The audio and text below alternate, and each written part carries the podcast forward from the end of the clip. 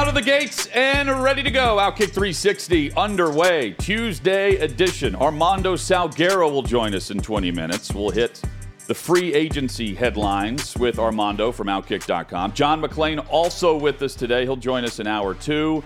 And Curt Schilling, host of the Curt Schilling Baseball Show. Uh, you can check out right now at Outkick.com. He will be with us in hour three. Chad, good afternoon. Ready to get after it? I am ready to go, Hutton. Always excited to be here with you on a Tuesday. I've, I've long said Tuesday is my favorite day of the week. Yeah. So uh, I think everybody else out there feels the same way as I do. So let's rock and roll. Favorite day. And Yeah. well, a topic that will, again, start with the University of Alabama, this time with Nick Saban and Tony Mitchell, the five star freshman, suspended after he was arrested. Half a pound of weed in the car with him and a passenger. The passenger in the car was had a concealed firearm, and they reached upwards of 140 miles per hour as they evaded police, initially trying to pull the vehicle over for driving 78 in a 55. And, well, Nick Saban responded with this. Tony Mitchell has been suspended from the team uh, and all team activities until we gather more information about the situation and what his legal circumstance is. And, um, you know, I mean, guys, everybody's got an opportunity to make choices and decisions. There's no such thing in being at the wrong place at the wrong time. You got to be responsible for who you're with, who you're around, and what you do, who you associate yourself with, and uh, the situations that you put yourself in. So, um, it is what it is, but uh, there is, you know, cause and effect when you make, you know, choices and decisions that uh, put you in bad situations. So, um, So there's Nick Saban, who runs the athletic department at the University of Alabama, saying there is no such thing as wrong place, wrong time. And in this case, there is no defense for evading police, driving 141 miles per hour in Holmes County, Florida, having $7,000 cash, uh, charged with uh, possession, distribution, and of course, evading police in this as they were trying to pull him over for speeding. Um, Chad, how can you not listen to Nick Saban and think of the way Nate Oats handled the Brandon Miller situation, where Brandon Miller uh, returned to a returned to the strip in Tuscaloosa to deliver the gun to Darius Miles at his request, um, that ended up being used in the murder of Jamea Harris. That is the exact opposite response that uh, we heard from Saban here, and Saban knows what he's saying with that.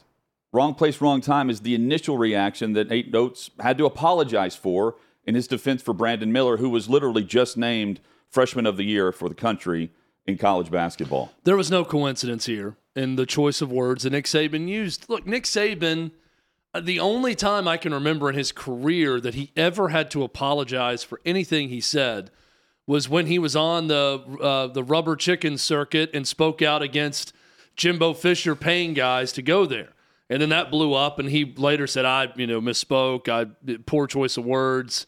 Called to apologize, Jimbo Fisher. Outside of that, Nick Saban doesn't apologize for anything and he chooses his words carefully. So when Nick Saban drops a line in the middle of this whole thing and says there's no such thing as wrong time, wrong wrong place, wrong time, whatever. That's not a mistake. He is responding directly to Nate Oats. I don't care what anyone else says about this. Nick Saban is no dummy. He saw Nate Oats' terrible press conference initially about this, one, by the way, that Nate Oats had to apologize for after the fact because it blew up in his face. Nick Saban has read, he's heard, he's seen what has been said about Alabama's athletic department, which, as Hutton said, he runs. He is basically the AD, not basically, he is the athletic director at Alabama. Everything will be deferred to Nick Saban on all decisions. So when Nick Saban sees his university and his athletic department challenged because of something dumb that the basketball coach did, and the basketball coach said, guess what Nick Saban does? He comes out and he gives the blanket statement about his program. And in his program, there's no such thing as wrong place, wrong time. If you tell me that's a coincidence, I'm not buying it. Nick Saban's not dumb. He uses words and chooses them carefully. He knew exactly what he was doing when he said that line. Yes. Uh, he also said you're resp- responsible for your actions. That was not the case, uh, Chad, as we watched Neyland Stadium after Alabama uh, was trying to get off the field as they the Tennessee fans stormed the field. Um, Saban did not have his team uh, responsible for their actions that night. Yeah, his idea of wrong place, wrong time was the young woman who got slapped upside the head. Yeah. She was in the wrong place, the wrong So- time because she was illegally on the field after storming the field. That's what Nick Saban would say about that. But in this case, he does talk out of both sides of his mouth. He does not have the best track record when it comes to player discipline. But I also think that he would have handled the Brandon Miller situation I different. But- and I think that's what he's saying. So the basketball with with Miller, they are pointing to no charges for Miller, um, and in the situation of Nate Oats, his initial response of wrong place, wrong time meant he was there at the scene when something went down, and that was it. That that's what was the implication. In this case with Tony Mitchell, um, he's driving 141 miles per hour. He's the guy behind the wheel. The passenger had the concealed firearm. Uh, they find half a pound of weed, seven thousand dollars cash, and the intent to sell uh, and distribute. That was in the police report. But the the idea that Nick Saban is saying you're responsible for your actions and poor choices. That was the en- entire storyline with Brandon Miller, where Chad and I sat here and said, it, we, you don't have to kick him off the team. Discipline action need to be taken, though, based on what happened that night on or the early morning hours of January 15th i- in Tuscaloosa. And nothing happened, even after they found out new information about the text regarding return to the scene uh, from, from Darius Miles, who is one of two charged with capital murder in this case down in Alabama. Point being, the the suspension here of Tony Mitchell compared to the way the basketball program handled Brandon Miller, who's about to tip off in the Sweet 16, uh, complete 180. And I think it speaks volumes that Saban is coming over the top saying these things specifically in response as Alabama is about to begin spring practice, or just has. They started yesterday. And Nate Oats in Alabama, they're in the Sweet 16. It's not just a coincidence. It's not just coincidence. Also, two different things in terms of legal ramifications. Right. I mean, you've But the- got but the you've got one player who has been arrested on multiple charges. That's what I and said. so he said he's Yeah. got to face all the legal ramifications. But wrong place, wrong time. It, he doesn't believe in it, and he's also saying you're responsible for your poor choices. And so, in this case of Tony Mitchell, he's saying that all of it was on the guy that was in the passenger seat. He's the guy that told him to pound it, meaning hit it, uh, press the accelerator. Let's go, get it up to 141. It's time to get out of here. Now, uh, let me also state that if Nick Saban does not suspend him for multiple games to start the next season, if he comes back and they work out a deal and you know something happens where he's not going to jail or facing serious criminal charges, says, "Oh, well, we disciplined him in the offseason. He's not missing any game time." I will crush Nick Saban because he's once again talking out of both sides of his mouth. I crushed him over the Jermaine Burton lack of any discipline that he had. So, Nick Saban's no innocent choir boy here when it comes to giving passes to players that can help him. And I'm not claiming he is. But he is right in what he's saying about this player. And he's right to attack Nate Oats in what he's saying because what Nate Oats said was completely ludicrous and he had to apologize for it. And I do believe that Nick Saban, like I believe 98% of coaches in America, would have suspended Brandon Miller for some set of time. I think different coaches would have handled it differently. There are plenty that would have kicked him off the team. There are a bunch that would have suspended him for 10 games. There are some that would go five, three, two, whatever. They would have taken action. But I am here to tell you the vast majority of coaches, ones that I've talked to, have said if that situation happened, you remove the kid from the program for the time until you get all the facts. He's going to miss at least a few games at minimum. And Nate Oats suspended Brandon Miller for zero games, zero time, not one half of basketball did he miss. And that is where Alabama completely missed the boat in this story. And I think Nick Saban is making up for that in a little bit by saying his side of what he believes with stories like this. And the the side story that I'm reading into is 141 miles per hour. You know, I, the Alabama connection makes me think of Henry Ruggs. He was driving 156 in Las Vegas. Two separate incidents, of course, uh, but in the case of the the the speeds that these guys, I think of Georgia with Jalen Carter that we were talking about late late last month. Chandler LeCroy, a member of the uh, staff at Georgia, was killed, um, and and Devin Willock killed in that in that car crash. They were driving 104 miles per hour, and we, we know in the case of Carter, he was driving next to them in a car issued through name, image, likeness. The car that crashed that reached 104 miles per hour was that that was a, a, a issued car through the university that uh, LeCroy didn't have authority to be driving at that specific time. But the uh, the miles per hour here, the speeds, that I, I can't ignore that. Guys are just taking off, and I mean Yeah, the, the wrecks I- are happening. Bad things are happening with the the speed, and, and I would also say like, should there be some type of regulation? And we we discussed this too of uh, of name, image, likeness, car deals, what it could be. Because in the in the case of of Carter, he's in a Trackhawk that's all souped up too. Um, but I mean, they were also driving the university issued car for the coaching staff. Yeah, I don't know that it's an NIL issue. It's look, I mean, what's Carter the, had this what's car the out of solution Ohio. to this? I don't know. Yeah, again, So like- they would say, okay, well, you know, the kid would normally be, you know, in a 1991 Grand Am, and it doesn't go as fast, or whatever their parents gave them, and now they're Well, getting brand new cars that go faster. I mean, and- I, I and- understand that argument, and I'm also not dumb enough to believe. Like I understand before NIL, there were five star guys around campus, Of course. driving souped up of cars. course. So this isn't new. I've talked about meeting Albert Haynesworth at Tennessee, and he had a brand new Ford Expedition when he was a freshman from South Carolina that he was driving around and showing everyone in the dorms. Right. That was walking by his brand new. This app. This happened for years. Um, I just there's no there's no good solution to this other than don't do dumb bleep. You get better driver's ed classes, better parenting at home.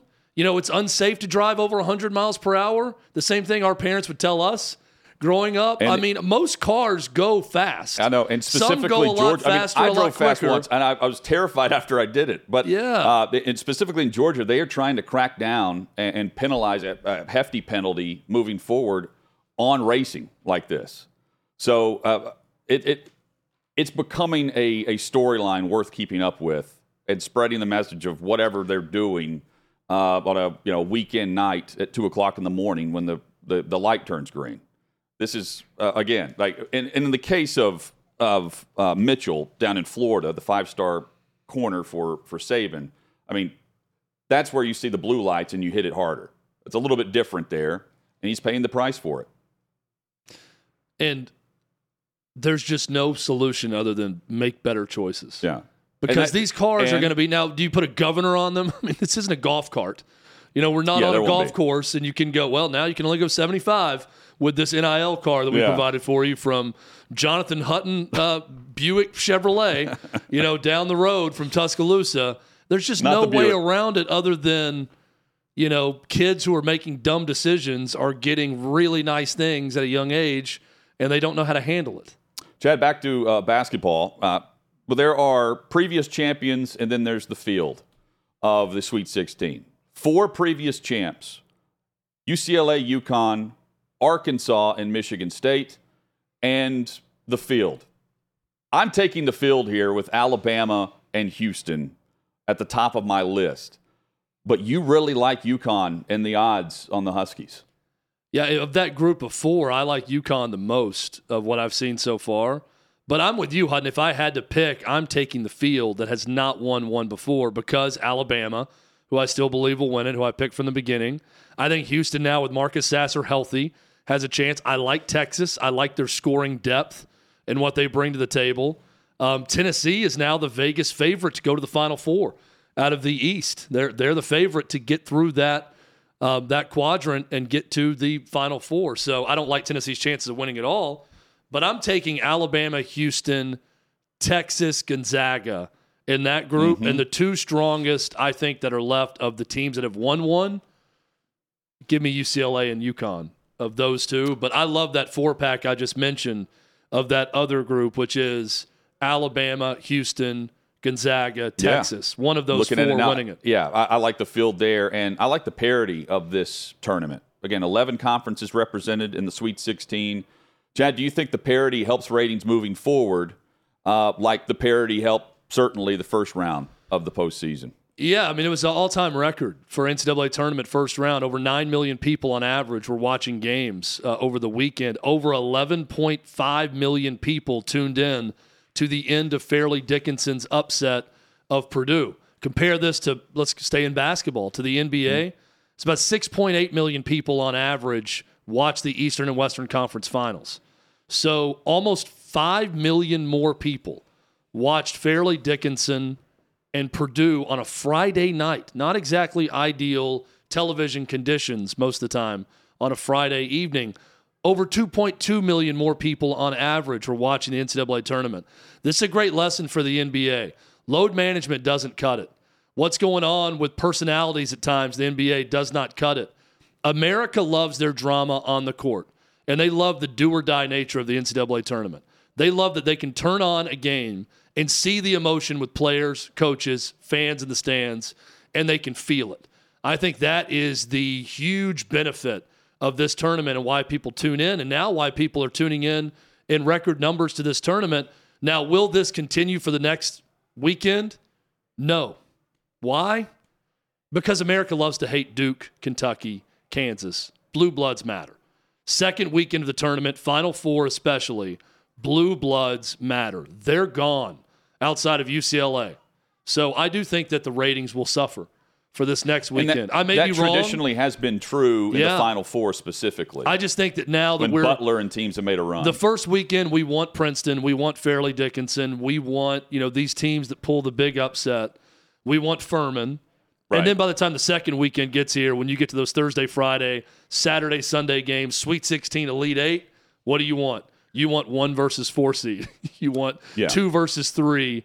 You want blue bloods in the mix. You want power name programs that are going head to head. Typically, from a viewership standpoint, I'm not talking about every individual fan wants the same teams every year. I don't think that's good for the sport if it's always the same teams.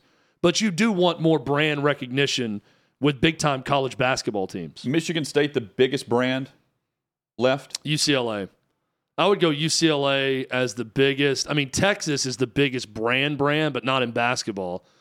I would go in order UCLA, Texas, Michigan State. I mean, honestly, in basketball, I'm saying just basketball. Gonzaga is right up there Yep. in terms of brand. I mean, the rest of them, I was watching Texas Penn State and I kept thinking, damn, this would be a great matchup in early September, right? That's just such a football matchup. I'm like, let's get these two teams on the gridiron. I, I hear Texas Penn State. The last thing I'm thinking of is a second round NCAA Yes. tournament game, wherever the hell they played that game. I'm thinking football. Between I'm, I'm seeing the Longhorn in the helmet, and I'm seeing a solid white helmet with a navy blue stripe going down the middle. When I think of Texas Penn State, you got some big time football brands that are left: Tennessee, Alabama, Texas, Miami. That's interesting to me. I don't think basketball when I think Miami. Miami women's team last night pulled off a huge upset, knocking off number one seed Indiana pretty much at the buzzer. So there's some powerful football brands that are left also. But basketball wise, Hutton, I'm going UCLA, UCLA, Gonzaga, Michigan State, UConn. If I'm just thinking basketball. I think Michigan State before them right now, based on the consistency we've seen from Izzo. It's his Consistency, month. It's his but- month. consistency, but has not won it all in 23 years. Consistently Yeah. solid, surprising runs the Final Four at times, but has not won a national title since 2000. Uh, you mentioned the one. football brands. We'll talk football when we return. Armando Salguero about to join us. We'll dive into the headlines of the week, including some free agent signings, Jalen Ramsey and the trade to Miami, and what Ramsey had to say in response to Armando on social media. And we'll discuss Rodgers. The NFL owners meeting's just around the corner. Could there be light at the end of the tunnel with this trade to the Jets? This is Outkick 360.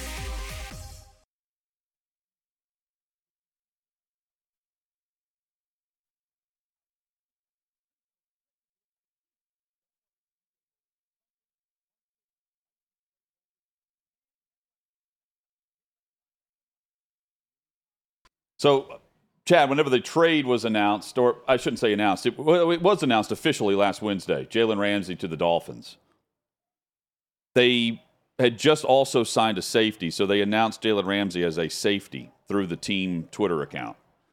And Armando, like us, caught it. We're like, safety, huh? Armando Salguero joins us from Outkick.com. And um, Armando, Jalen Ramsey responded with what?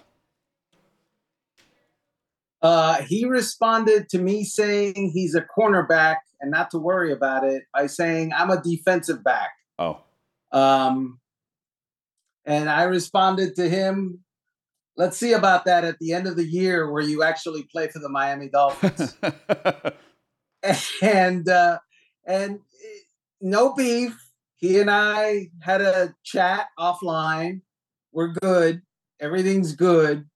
Um, so you know, you media always making a mountain out of a molehill. You you reporter types. The team announced him as a safety. I mean, we've seen quarters make the move before, but they're not giving up what they gave up to bring in Ramsey uh, and, and and the quarterback tandem that they now have with both uh, Ramsey and Howard. Uh, best in the league, best tandem in the league. I would find uh, I would be hard pressed to find a better tandem in the league. I know the the Ravens have, you know, they they fancy themselves very strong at cornerback. By the way, back to Jalen Ramsey a, a minute and the cornerback issue. When the Dolphins greeted Jalen Ramsey at their facility, the guy that gave him the tour was Xavier Howard. Okay. Yep. It wasn't, you know, Jevon Holland. It wasn't uh, it wasn't one of the safeties. It was the other cornerback. Yeah, and they will be defending at least in camp. Solid wide receiver play too. Uh, and they pick up the fifth year option for Tua officially, something that you mentioned uh, over a month ago that they were going to be doing. Um, the, the investment there, what, 24, 25 million dollars. And when you start to look at the, the, the contracts around the league, that's extremely afford- affordable, and you get to figure out if he's your guy or not by doing this instead of giving him the extension now. Right. So the you know it's a comfort level for the Dolphins that they have for the moment. Um, I'm going to wonder how comfortable it will be later on this offseason come, you know, July. Yeah. But by the and by that time you will figure that Joe Burrow will have gotten an extension from the Cincinnati Bengals and Justin Herbert will have gotten an extension from the Los Angeles Chargers. And I'm not sure that the Dolphins are going to give to a, a, a full on you know contract extension when they have the luxury of being able to just watch and see and still have them under contract for 2024 you can you can visit that extension talk after the 23 season if you want, when Tua has proven or not that he is durable and he can, you know, start 17 games for the team. So Mike Florio is reporting that Lamar Jackson is ready to quote move on from the Baltimore Ravens and also reporting that he does not want he's not seeking a guaranteed money contract throughout. He's not seeking a fully guaranteed contract in this whole deal. Best as you can tell right now, Armando, I'm looking down, I'm looking at Vegas odds of where he's going to play next year. It's the Ravens followed by the Tennessee Titans at number two uh, on the list. I, I every day I have a harder time figuring out exactly what's going on and how this thing is going to end. Yeah, and for good reason because you got a lot of reports from unnamed sources. And by the way, uh, that Pro Football Talk report is uh, of a so called representative who is acting as an agent but isn't actually an agent, who is supposedly doing that, reportedly doing that. That is not allowed. The NFL has told teams you know, not to negotiate with such people, not to really deal with such people. So it's interesting that there's so much detail. If you're saying that he has told teams this and that, the suggestion is that the teams are listening. Um, I will say this. As far as Lamar Jackson is concerned, okay, let me let me share something with you guys that might explain the reason that there hasn't been you know a handful of teams that have stepped out and said lamar let's let, let's talk let's do this. There are only three quarterbacks in nfl history who have run the ball as much as lamar jackson okay Michael Vick had five 100 carry seasons. Uh, only did this uh, once in his nine years. Cam Newton, who by the way was throwing today at Auburn, he had eight uh, 100 carry seasons. He was basically done by the age of 31. Lamar Jackson has five 100 carry seasons already. What are the odds that he plays out a five year contract without any sort of injury? Given the fact that also the last two years he's he's failed to complete both years, has missed 11 games. The point being that if you're going to sign a player like this, the last thing you probably want to do is give him huge guaranteed money because he cannot promise you in return guaranteed durability. And the history is that players like Mike Vick, who played nine seasons as a starter, Cam Newton done by 31, and Lamar Jackson already hurt the last two years and at 27 years old, likely isn't going to make it to the end of a five year contract that's fully guaranteed.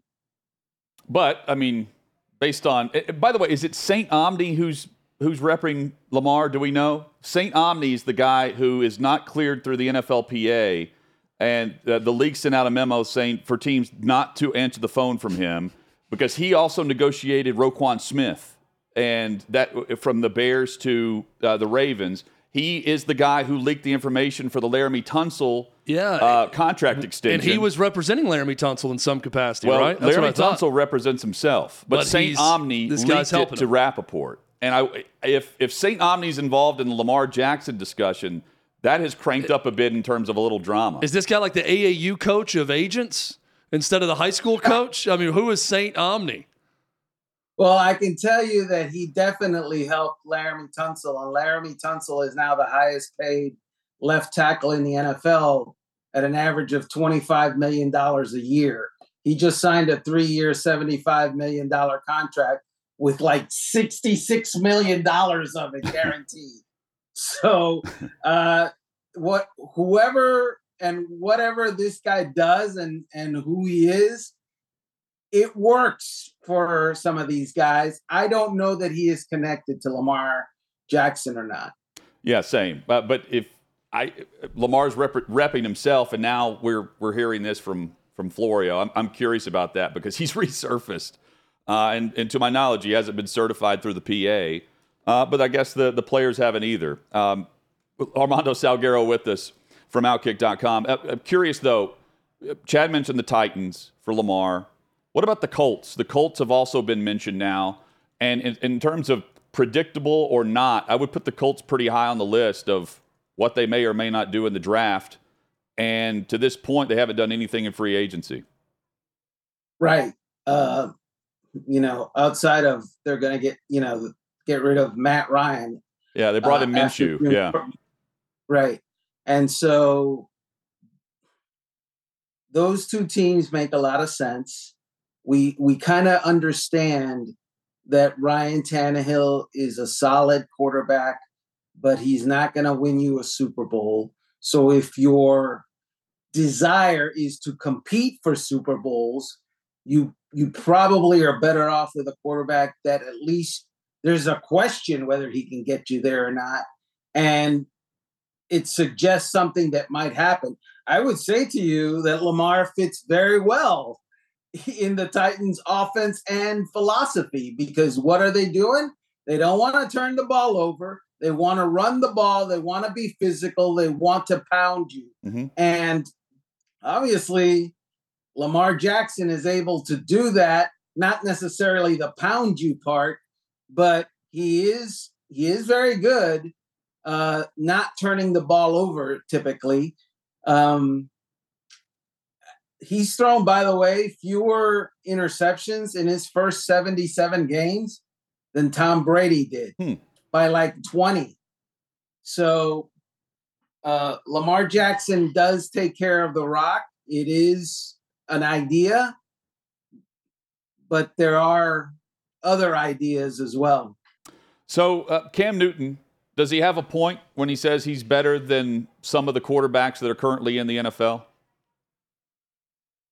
Well, yeah, some of the quarterbacks that are in the NFL. Well, he said there are there starter? are 32 starters better than him. Right, starters. Um, hmm. I, I mean, who's who's he better than? Um, you know, uh, Cam Newton was a very dynamic player when he was a, a an able to get out of the pocket when he was a dual threat. Now he's a dual threat quarterback that only has one threat, and that one threat, the last time I saw in 2021, was it? Mm-hmm. He short hopped. I mean, the, the dude was the master of the, you know, 60 foot curveball. It was a lot of short hops, a lot of, oh, my bad, you know, the my bad on me. There was a lot of that. And I think teams decided yeah, the footwork, the legs are gone, and the injuries have piled up. Okay, and, and maybe this is unfair, but I, I, think the, the mentality would be Cam needs to come in as a backup. He's going to be 34 at the start of the season. And if things don't go well, the media talks to him and he's going to declare himself the starter, and it's going to cause some friction there. It, is that kind of the vibe with him that he's not willing to stick around and be a backup guy? Well, he wants, notice he said 32 starters better than me. He didn't say 32 quarterbacks because I would argue that there are some, you know, quarterbacks in the NFL that you go, wow, uh, are we really that desperate for for quarterback talent? Um, and maybe he has a point there, regardless of what his injury history has been of late and what his, you know, short hop prowess has been of late but 32 starters is what he said, which tells you where his mindset is. And gentlemen, I'm not a big ego guy, but I've been around a lot of big ego guys. Um, and it is hard when certain when certain players aren't the same guys anymore for them to actually admit it. It's hard for them to admit it even when the tape says, dude, you're not that guy anymore. Armando, was it the least surprising news ever when you saw that Roger Goodell was going to receive a multi-year extension and, and and stay on as NFL commissioner? Yeah, uh, uh, no, it, it was not a big surprise. It was, in fact, the most expected thing ever, and I kind of agree with it. I mean, why change at this point? Uh, there, so Roger Goodell has has definitely steered the NFL left. In other words, he has embraced some things that um, a certain portion of the population definitely loves, and another portion of the population doesn't appreciate all that much. That aside, the NFL is the biggest business, the biggest attraction, uh, I believe, of the top 50 television programs in the last, not year, but like five years, 49 are NFL games or NFL events. And so, what has he done that that merits, you know, some sort of uh, departure. I, I don't see it. Owners are not dumb, they're good business people. Having said that, it's not going to be free reign for Roger Goodell either. It's going to be incentive laden and it's going to be continue to perform, Roger Goodell. You've done a great job. Kudos to you. Keep doing it. And I, I checked yesterday uh, in terms of pay. If you want to see where Goodell is compared to the other big commissioners of the major sports, I mean, there's a vast difference. He, he's getting somewhere between 65 million to 70 million a year. At, at it was uh, Adam Silver. Uh, again, this is a Google search. He's getting around 20. I mean, there's a big gap there between number one and number two, and the success level as well. Of course, look, look like we mentioned, the NBA Finals whenever those come around, alert me because I Yeah. won't really know otherwise. Uh, when the NBA finals come around, game one, game two, game three, and game four will draw about the same as you know an average Sunday NFL playoff game. So and and it, it's not equal to a Super Bowl. It's never going to be equal to a Super Bowl. Final thing for you: NFL owners meetings coming up. Is that is that where the Rodgers trade actually happens?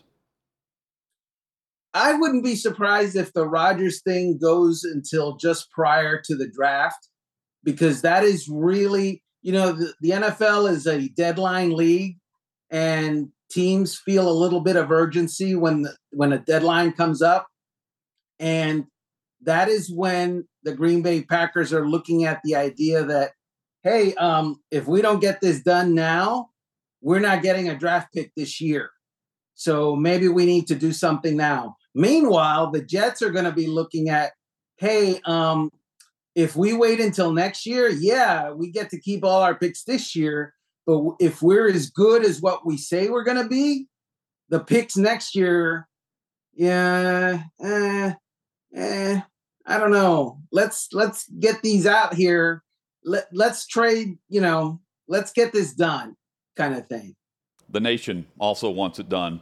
Armando Sel- Armando too. He's been on Rodgers Watch for the last well months. You know, month or months, I should say. Probably, yeah, probably two or three months now.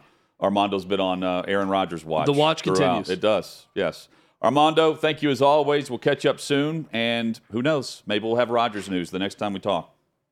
Hey guys, and one more thing as to the next year, Yep. when the picks for the Jets are lessened, that means the the Green Bay Packers will ask for more, not less. That's the point I was Yeah. inartfully trying to make. Well, yeah, the the the number of picks and the quality of those selections uh, go up in the the asking price. Outkick.com is where you can find Armando. Thank you, man. Appreciate you. Thank you. Coming up, Chad, we have the Cinderella who made the run, the big upset of Purdue for Fairleigh Dickinson. Now they have to make a run at a new coach. Details next on Outkick 360.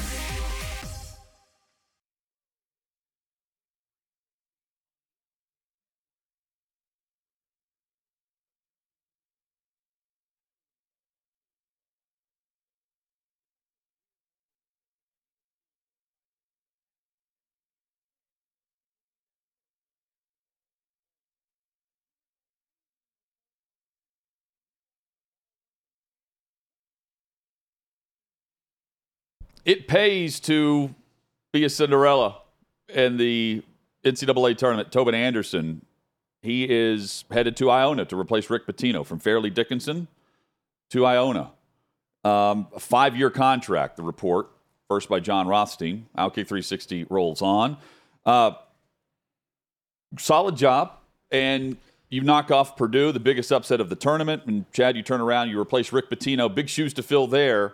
But the trajectory is perfect uh, for, for Tobin Anderson because he goes from St. Thomas Aquinas to Fairleigh Dickinson and now Iona with a chance to pick up where Pitino has left off, which is NCAA tournament expectations, and a chance to climb the ladder in coaching. That guy talks faster than anyone I've ever encountered in my life. I cannot understand a word he's saying when he did his interviews. He Man. is the fastest talking guy. I mean, he sounds like he is on speed nonstop when he Just speaks. that he's got to slow down some. But he's he's overall head coaching record from his uh, he was the head coach at Clarkson, Hamilton, Siena, St. Thomas Aquinas, and and Fairleigh Dickinson. 414 and 206. Solid. And now he has a chance to, again, the, the, the ladder is available for him now. So I just looked up Shaheen Holloway, who's at Se- Seton Hall, to see how he did in year one Yeah. after moving up from St. Peter's in their run a year ago to the Elite Eight. They went 17 and 16, lost to Colorado in the first round of the NIT.